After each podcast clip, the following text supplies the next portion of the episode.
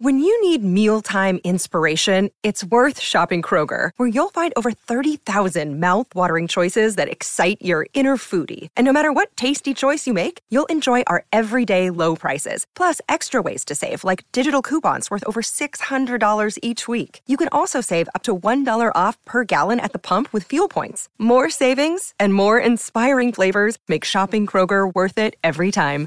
Kroger, fresh for everyone. Fuel restrictions apply. Another day is here, and you're ready for it. What to wear? Check. Breakfast, lunch, and dinner? Check. Planning for what's next and how to save for it? That's where Bank of America can help. For your financial to-dos, Bank of America has experts ready to help get you closer to your goals. Get started at one of our local financial centers or 24-7 in our mobile banking app. Find a location near you at bankofamerica.com slash talk to us. What would you like the power to do? Mobile banking requires downloading the app and is only available for select devices. Message and data rates may apply. Bank of America and a member FDIC. Introducing the new Starbucks Pistachio Cream Cold Brew. Silky pistachio cream cold foam tops our bold, smooth cold brew for a delicious twist on a favorite winter flavor. Make today a good day. Order ahead on the Starbucks app.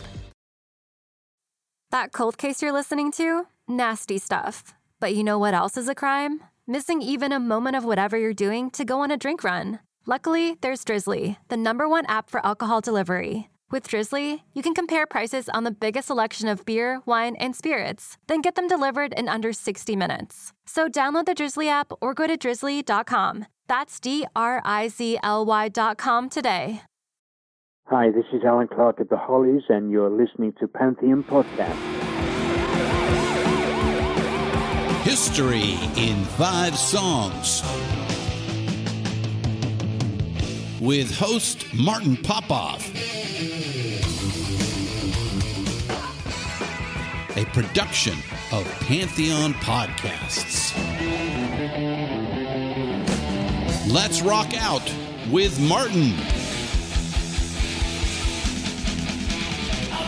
Yes, indeed. Welcome back for another episode of History in Five Songs with Martin Popoff, brought to you by the good people at Pantheon Podcast. We are part of the vast and growing Pantheon Podcast Network. We're available on Spotify, iTunes, and over 40 other podcast platforms. But yes, I notice uh, most people are listening to this show on Spotify. Very cool. Um, all right, so this episode, uh, this is episode 95. We're going to be calling this Rough Patch Successes.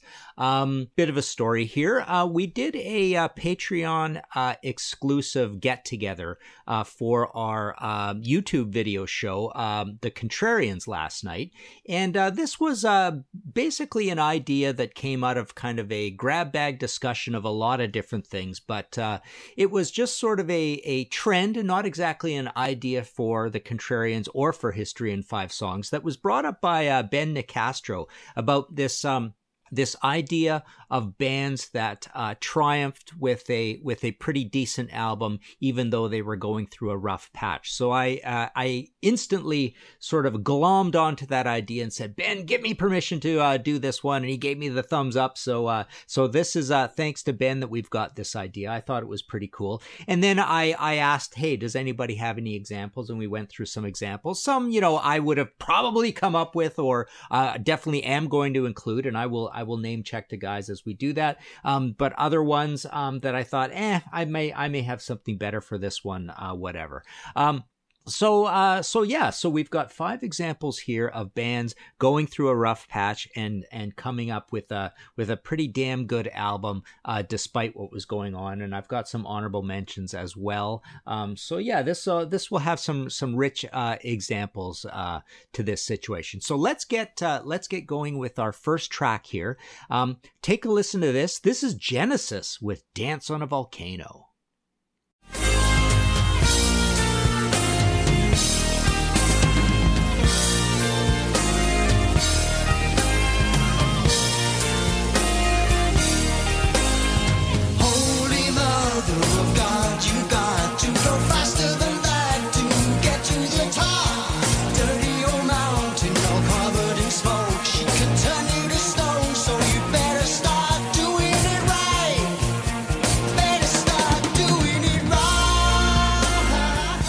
All right, so this uh, actually was a choice brought up, suggested by Ben Nicastro. Um, so what we have here is Genesis uh, releasing an album in February '96 after their last album was way back a year and a half earlier. Granted, it was a double, November of 1974. Uh, the Lamb Lies Down on Broadway, always voted um, the second greatest progressive rock album of all time.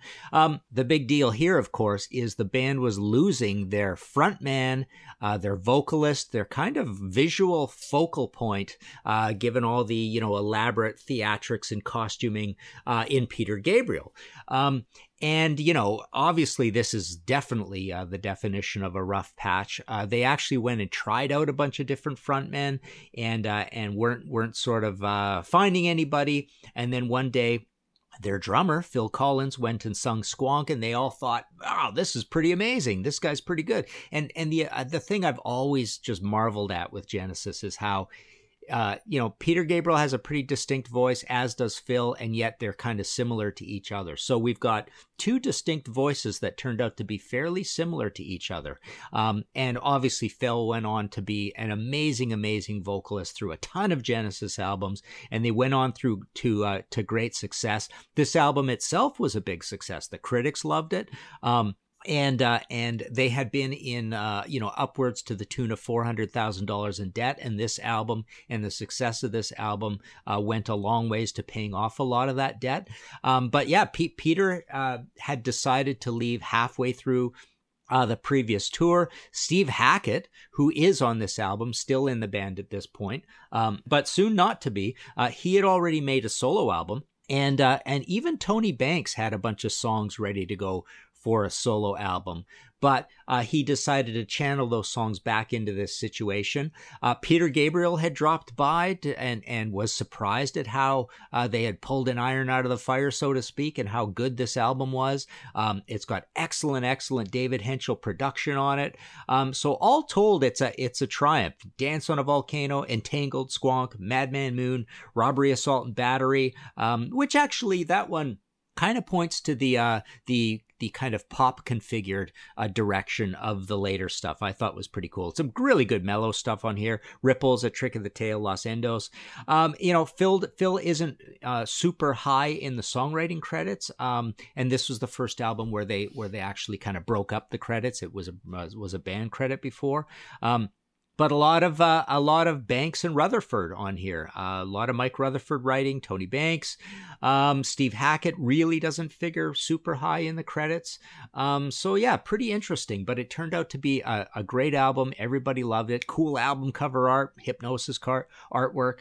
Um, and Genesis was on their way. So this is definitely an example of a, a rough patch success. All right, let's move on to our number two selection. Take a listen to this. This is Aerosmith with Chiquita.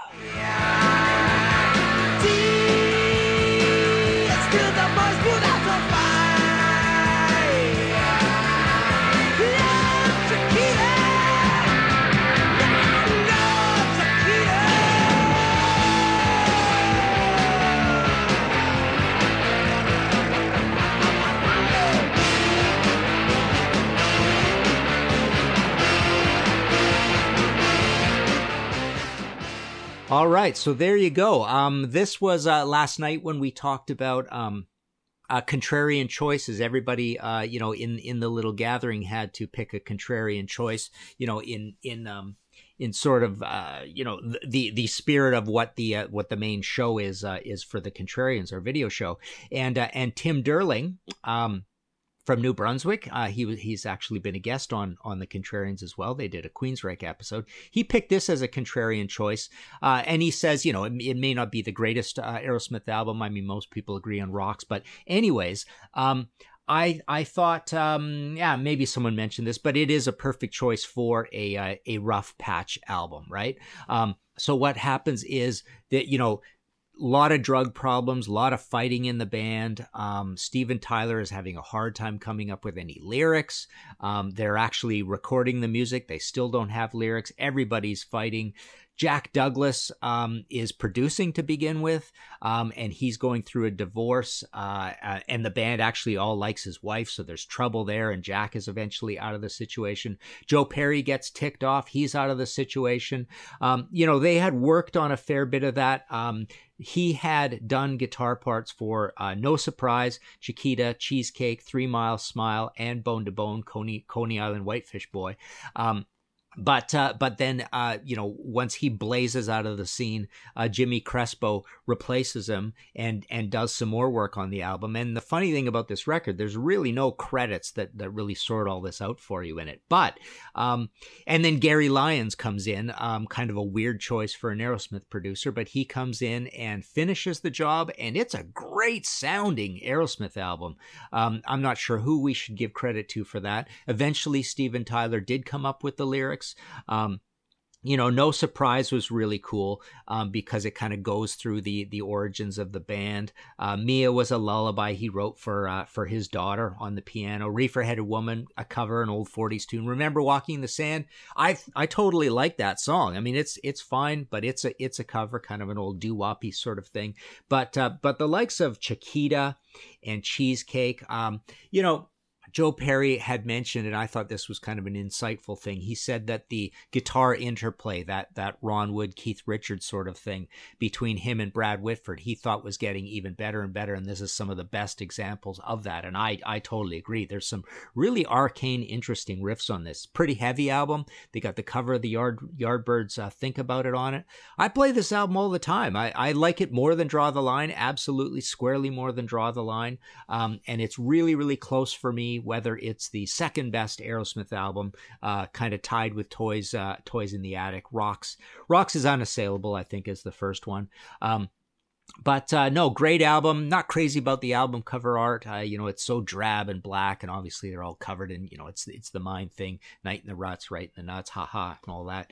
Um, but no, the logo's not there, and it's all kind of like painted on the rocks. It's just just kind of really kind of depressing looking. But uh, but no, it's uh, so it had this very fragmented, uh, you know, hard to put together thing. Um, and you know, Joe Perry's basically out of the band, even though he's officially he is in the in the photo and he's on he's on more than half the album, I suppose. Um, but no, there you go. Uh, I think that's a great example of a a rough patch uh, success. Um, let's take a short break. We'll be right back. All right, back again. History in Five Songs with Martin Popoff, episode 95 Rough Patch Successes. Let's take a listen to our third selection here and we shall discuss. This is Max Webster with Check.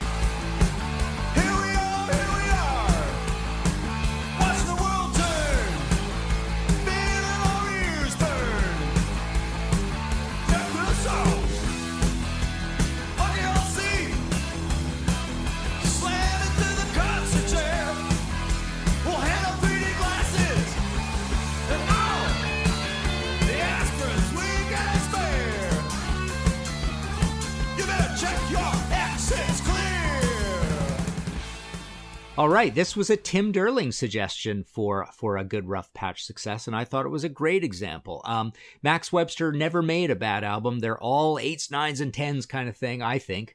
Um, but when it came to their last album, they were really running out of steam. Kim Mitchell was quite cynical about uh, this band ever making it. Um, they, you know, they'd been supported um, by Rush, who took them out on tours. Uh, you know, they're all in the same office. Long story there. I, I um, I don't think I ever did an episode on this, but anyways, um, so so they're like the baby Rush. They're part of the same management. Rush is taking them out as as a support act, etc.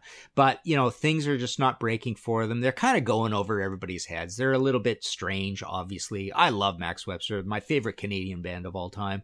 Um, but uh, so they come to this last album. First of all, they've got Jack Richardson producing. I don't think Jack was all that great a producer. Um, you know, he's known for Guess Who and whatnot. Uh, I, I don't think he did a great job on on uh, Starz Coliseum Rock. Um, but uh, but he's producing, and I actually think the the the sound of this album is is pretty good. It's got it's got the big billowy sort of um, 70s uh, uh, hi-fi heavy metal production that you get on the likes of something like a Pat Travers uh, Heat in the Streets, which Pat doesn't like. I love the production of that album. Um, So I think it sounds like that. It sounds like a big stadium rock album.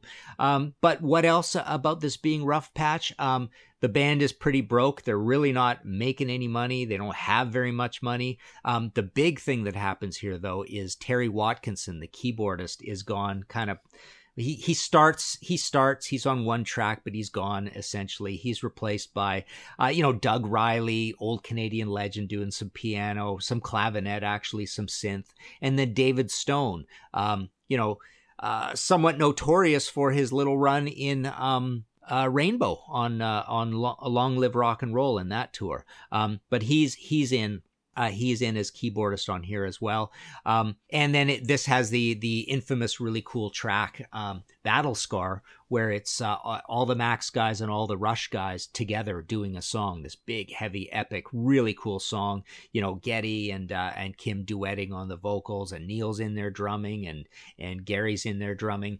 Um, so yeah, so the big deal is Terry Watkinson is their keyboardist, but not only the keyboardist, he's also occasional singer, and he's a quite prolific songwriter in the band as well. So he's gone, and we're missing that. Pye Dubois uh, gladly, um, you know, fortunately is there still doing all the lyrics the lyrics are amazing um, but it's a good heavy album um, it's quite a heavy album, uh, although I lo- do like uh, Blue Blue River, uh, Liquor Shine, April in Toledo, um, April, yeah, April in Toledo. Uh, but yeah, it's got some great songs on it in the World of Giants. Uh, this this is one of the cooler rockin' songs. Check.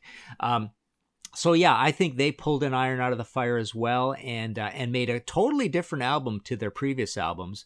Uh, especially given that the previous album, A Million Vacations, is probably uh, their lightest album. Um, so it's the least heavy rockin' album, least you know guitar with distortion pedal on it, as it were. Uh, and this is their heaviest album. So so Max Webster closed out their um, their you know short career, uh, short, but uh, they did have a live album, a greatest hits album, and one, two, three, four, five five studio albums. Um, so it, it it was a nice run. They're all amazing albums, but this last one is actually a pretty heavy album for them. So I think I think they uh, succeeded. Gary McCracken is is great drumming on here. He gets great sound out of those those storied, notorious, awesome tuned toms that he had. Dave Myles is in on bass. He does a good job, uh, and then Kim. So yeah, so essentially what you're looking at here is uh, is uh, a four piece band, I suppose. Um, uh, as opposed to the usual five piece. But they but they do triumph even though the band is crashing in flames. And then after this, they were pretty much done. They had this slow, painful fade where, you know, it becomes.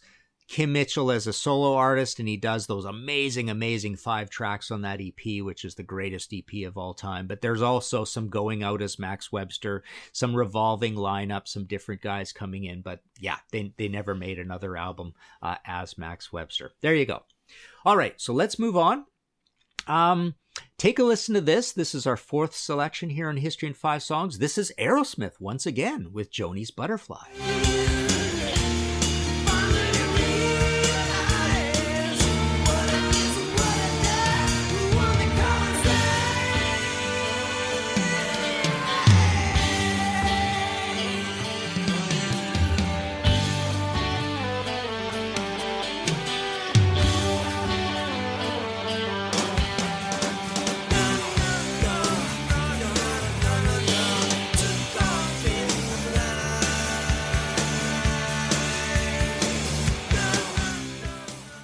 Right, so we've got Aerosmith in here twice. This is from Rock in a Hard Place, issued August 27th, 1982.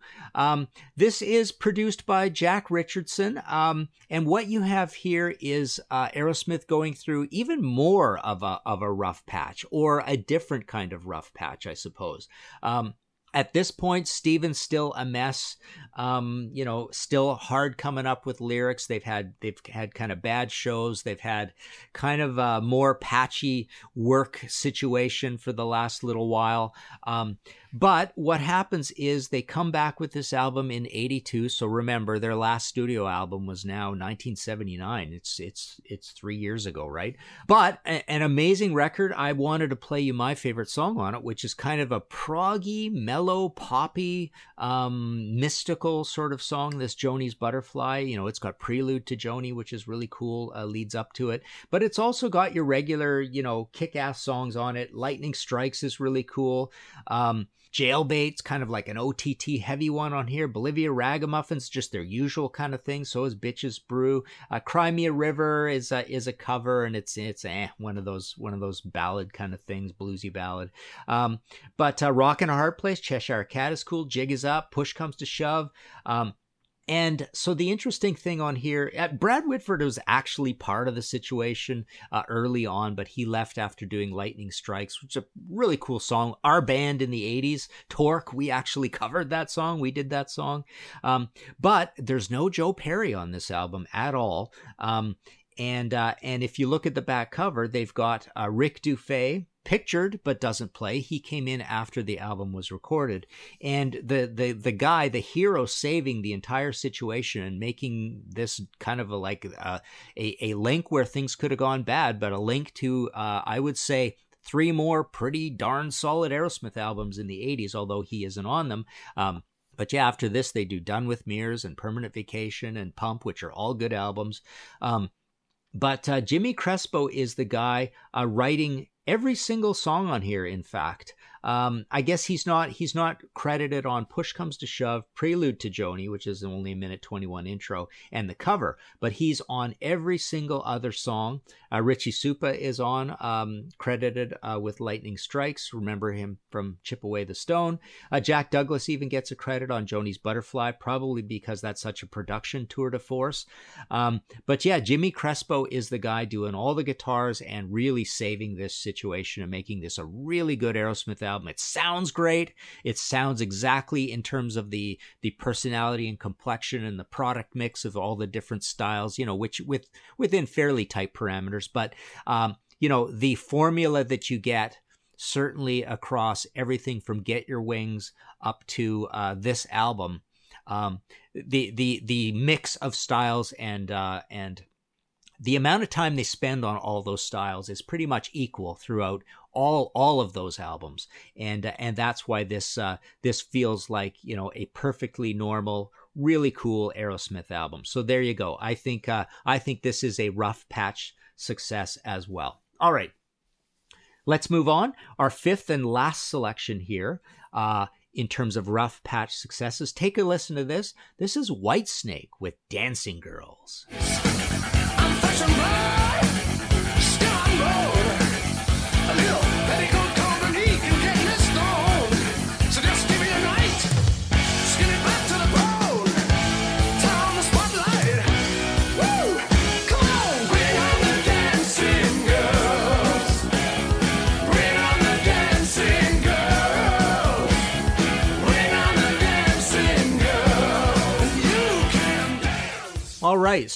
so um, I love this album. I, we actually did a Contrarians episode, a regular Contrarians, where you know someone has to uh, believe that their favorite album by a band is a contrarian choice, and I actually picked this as my favorite Whitesnake album of all time. Saints and Sinners, November 25th, 1982.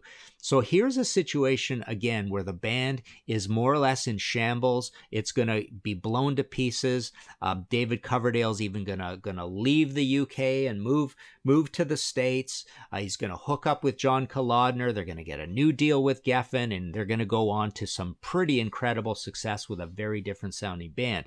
But um, this is kind of the last throes of their bad deal with John Coletta, you know, notorious Deep Purple, um, you know, r- related um, manager. Uh, you know, th- there's no money. Micky Moody had already left the band, but he comes back for this album. Bernie, um, you know, while they were working on it, they, you know, he at one point he looked at Dave and said, "Are we just going to knock this thing on the head? This is, you know, this is not working out. Uh, this band is in trouble."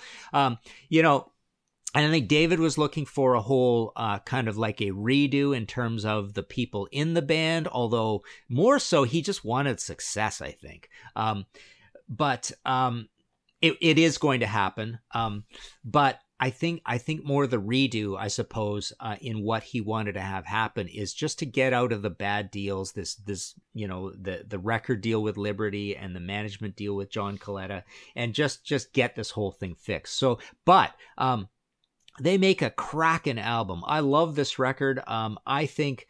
I think Ian Paice does an incredible job on this record. I think Jon Lord does an incredible job on this record. Um, you know you've got you've got a lot of sort of um, cool Hammond stuff uh, from the Deep Purple days. You get a really crisp production, even though this was recorded uh, on a mobile at Clearwell Castle and a few other places, Battery, etc. Um, but you know, even that's a hodgepodge. The putting it together was a hodgepodge. The uh, the album cover is not very good. Um, I always thought uh, it's Saints ampersand sinners, and I always thought it, it should have been Saints and A N sinners. So it so it matches the come and get it and the ready and willing, right? Um, but even they screw that up. It's got just this stupid looking picture of just David on the back. It's just everything about it is kind of a mess, except for what you get in the grooves, so to speak. I think it's a really vibrant, cool, uh, full of life uh, Whitesnake album. I think it's the best album of that of that middle period before the American period and and the post um, bluesy and funky period where they're where they're kind of honing it down. But um, of course, the other amazing thing about this record is that uh, it does have the original versions of "Crying in the Rain" and uh, Here I Go Again, which would be two of their massive, massive hits. And those are the songs that John Kalodner says, okay, I'll work with this band on one condition. We have to bring those two songs forward and I'm, and I'm going to redo them and we're going to turn them into massive hits. So that was one of the genius things about John Kalodner, um, if that story is absolutely accurate. But yeah, you get these two super, super strong songs. And I believe they're even better in these versions because they're just a little more raw and simpler and, and stripped back. Um, but Dancing Girls that I played you here is the ninth out of 10 tracks on this album. So it's late on side two and it's amazing, super heavy. But my favorite um, Whitesnake song of all time is on this record, and that's the opening track, Young Blood. Amazing, amazing song. So much bite to it. Really, really cool groove to it. But Rough and Ready's cool. Bloody Luxury is this driving boogie barroom rocker. Very, very infectious. Um, uh, Rock and Roll Angels as this sort of stonesy, charming sort of song. Um, Saints and Sinners is heavy, but it's got kind of a southern bluesy feel to it. Um, so yeah, just a good heavy raw rock and white snake album. Uh, and this is a band, you know, running low on batteries, uh, you know, pulling out an amazing record. And like I say, me, who actually wrote a White Snake book, is telling you that this is the greatest White Snake album of all time. All right there you go. Um, let me see. Let me uh, let me move my notes around here. Um, so that is those are our five examples of rough patch successes. I wanted to do a couple of honorable mentions here. Ben Nicastro also suggested Led Zeppelin Presence and uh, Deep Purple Come Taste the Band. Um, pretty decent albums. I'm not I'm not haters of these albums. I don't think they're amazing amazing records, but of the two, I would say Come Taste the Band is more of a success in a in a, you know an equally rough patch. I mean, Zeppelin had the rough patch with uh, the bad car accident and Robert Plant having to do all this sitting down. He smashed his foot, and Jimmy Page isn't in great shape, and they they kind of put this thing together really fast. Come taste the band, obviously major drug problems with uh, with Glenn Hughes, but especially uh, Tommy Bolin. So so the big thing here is Ritchie Blackmore's out of the band, and you know we're we're right at the breaking point of how many lineup changes can can the fans take. Um, but they pull out a pretty solid record that most Deep Purple fans probably like more than Stormbringer, even. Um, probably not more than Burn, but definitely more than Stormbringer. And uh, it's a good, heavy album, good, solid album. So yeah, that's that's a band pulling something out of the fire. I thought an interesting choice would have been Black Sabbath sabotage with all that stuff with uh, you know going through all that uh, horrible horrible um, situation with the with the Patrick Meehan management situation and being broke and wondering where all your money is and still having to make a record. And I think sabotage is possibly the greatest record of all time by anybody. I've said that before kind of matched with Led Zeppelin physical graffiti. But um you know drugs and drink and all that stuff is is uh, is a problem. But but also, um, you know, they're just they're just wondering like where is all the money? You know, it's some of the excitement of the band, I suppose, had worn off at this point, and they were a little bit tired. You know, the excitement of the band. You know, probably if those guys looked back and said what was what was uh, our favorite time to be a part of Black Sabbath, they probably would have said the likes of, uh, you know, Paranoid, Master of Reality. Um, you know there's there's the drug cocaine album you know making volume four in in um california. But sabbath bloody sabbath you know i i suppose things are getting a little weird and foggy and tired. It's still a great album but you know sabotage is kind of like that uh, as well. You know and i i often i i sort of thought is heaven and hell a, a rough patch album? I don't know if it is because the rough patch gets over with pretty fast. They've got ronnie in there and things they're they're pretty happy making that record. So i think um I don't think that that feels too much like a like a rough patch. I think they're in pretty good shape, other than Bill Ward, um, whose drinking problems are getting pretty bad there. Um, you know, uh, Jamie Laszlo last night in the Contrarians Patreon thing mentioned Crosby, Stills, and Nash, Daylight again. Um, ben Nicastro mentioned David Bowie, Black Star. Uh, I thought that was a really poignant choice because talk about a rough patch. He knows he's dying at this point. Um, he was he was um, uh, diagnosed with his cancer, I believe, in 2014, and he knew that he was just in in a bit of a race to get this thing finished. Although I hear he thought he had a few months left, and there are some demos of things where he was trying to make a follow up to that album as well. But yeah, definitely, definitely a rough patch album because he's doing this whole thing in secrecy. He's really, really sick. Um, and and it's an amazing album. Really, really cool album. Everybody loved it. I thought the damned machine gun etiquette you could put into this as well because the band essentially was broken up before. They're kind of broken up after. This is this is a weird one-off album, and you know many people, myself included, consider it the greatest damned album of all time. They're not getting along with Algy Ward. Um, they're just not getting along. Period. Um, there's a lot of fighting, and uh, but they still pull out this great album in 1979. Um, you know, amidst uh, should we even be continuing this thing? Uh, f- last night, and Justice for All was mentioned. You know, losing Cliff Burton, uh, Fleetwood Mac, Rumours was mentioned. Um, so far, so good. So what was mentioned? I don't know if I would uh, agree with that so much because it, it is considered probably along with the debut of those early albums, you know, one of the not great albums. So possibly we shouldn't include it for that reason. Um, you know, I really think something like Heart Passion Works uh, counts as a rough patch album because, uh, you know, the, Heart's fortunes has got had gone down through Bebe le Strange, which was still pretty successful, but Private Audition was a failure. It didn't even certify gold, and here they are. Um, they're they're about to lose their deal. They they changed their music and they're making kind of this nascent hair metal album, uh, you know, very commercial, but I thought it was a really successful version of that. And I hate the, the next bunch of Heart albums, but I love Passion Works. Um, but it didn't even certify either, which is amazing to me because I think it's just chock full of hits, especially How Can I Refuse an Allies, which is actually a really good power ballad. Um, you know, and later they would have terrible power ballads, I thought. Um, but um, and the production is amazing on this record. So I, I think that's a, uh, a rough patch situation because Private Audition was a really rough patch. Um, a lot of lot of troubles making that record and personnel problems, and uh, and it wasn't a success at all. It was it was quite a bomb actually. So making a great album in Passion Works, I think, uh, is a good rough patch album. All right, there you go. Um, if you like this show and want to support uh, what I'm doing here, um, I don't have a Patreon. I just have Ko-fi, rhymes with no fee, uh, kofi.com slash Martin Popoff. There's a red support button there. Um, you know, people have been doing $3 and, well, you know, $6. Ten, I, maybe I shouldn't go into it, but there's been some nice, generous contributions uh, there uh, as well. I don't, I don't want to embarrass anybody, but, um, but no, it's, it's been, it's been cool. Uh, and on that front, I, I do want to thank uh, Joe Becht, Bel Air Expediting, Black Sugar Transmission, and he actually redid our Contrarians theme music. I heard it for the first time last night. Very, very cool. Um, so it's it's like a new power metal version of our Contrarians theme. That was kind of cool to hear. Uh, Bruce Campbell, uh, always a, always a uh, generous supporter to this cause. David Fisher, Jeremy French, Kevin Latham, and Augustin Garcia de Paredes. Uh, you can also go to martinpopoff.com.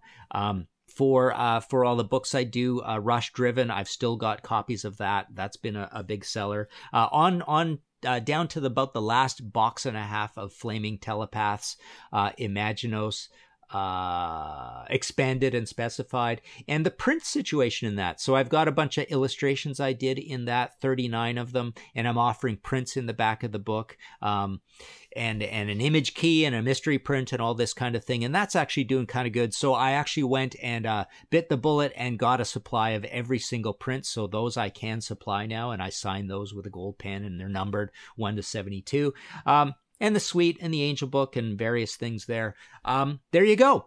Uh, so go uh, listen to some of these records and realize uh, the you know the hard graft it was making some of these and the and the um, you know the bad situation pulling pulling a, a great record uh, out of a bad situation. Um, that's it for now. We shall uh, talk to you again next time.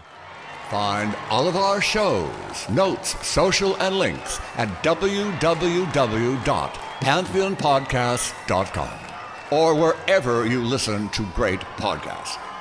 All songs can be found for purchase on iTunes, Spotify, or Google Play. Please purchase these great and important tracks. Find us on Facebook at the RNRAP. We are on Instagram at RNR Archaeology. Tweet us at R&R Archaeology. At Discount Tire, we know your time is valuable. Get 30% shorter average wait time when you buy and book online. Did you know Discount Tire now sells wiper blades? Check out our current deals at discounttire.com or stop in and talk to an associate today. Discount Tire. Let's get you taken care of. With one of the best savings rates in America, banking with Capital One is the easiest decision in the history of decisions. Even easier than choosing Slash to be in your band. Next up for lead guitar. You're in. Cool. yep, even easier than that. And with no fees or minimums on checking and savings accounts, is it even a decision? That's banking reimagined. What's in your wallet? Terms apply. See CapitalOne.com slash bank for details. Capital One and a member FDIC. It's NFL draft season, and that means it's time to start thinking about fantasy football. FantasyPoints.com features industry leading experts and prognosticators using proprietary hand charted data to help you score more fantasy points. FantasyPoints.com is the place to go for whatever kind of fantasy football you play. Whether you play fantasy football, daily fantasy sports, or do a little bit of everything, Fantasy Points has the meticulously researched content to guide you to victory. And why wait for the fall? Fantasy Points also covers the new spring football league, the UFL. Join the guru, John Hansen, Scott Barrett, Joe Dolan, and other massive names in the fantasy football universe with an exclusive offer. Use code Pantheon for 15% off any fantasy points package, including the all in package, with access to every article, tool, and data nugget that Fantasy Points has to offer. That's fantasypoints.com and code Pantheon for 15% off at Fantasy Points. Fantasypoints.com. Code Pantheon. Score more fantasy points.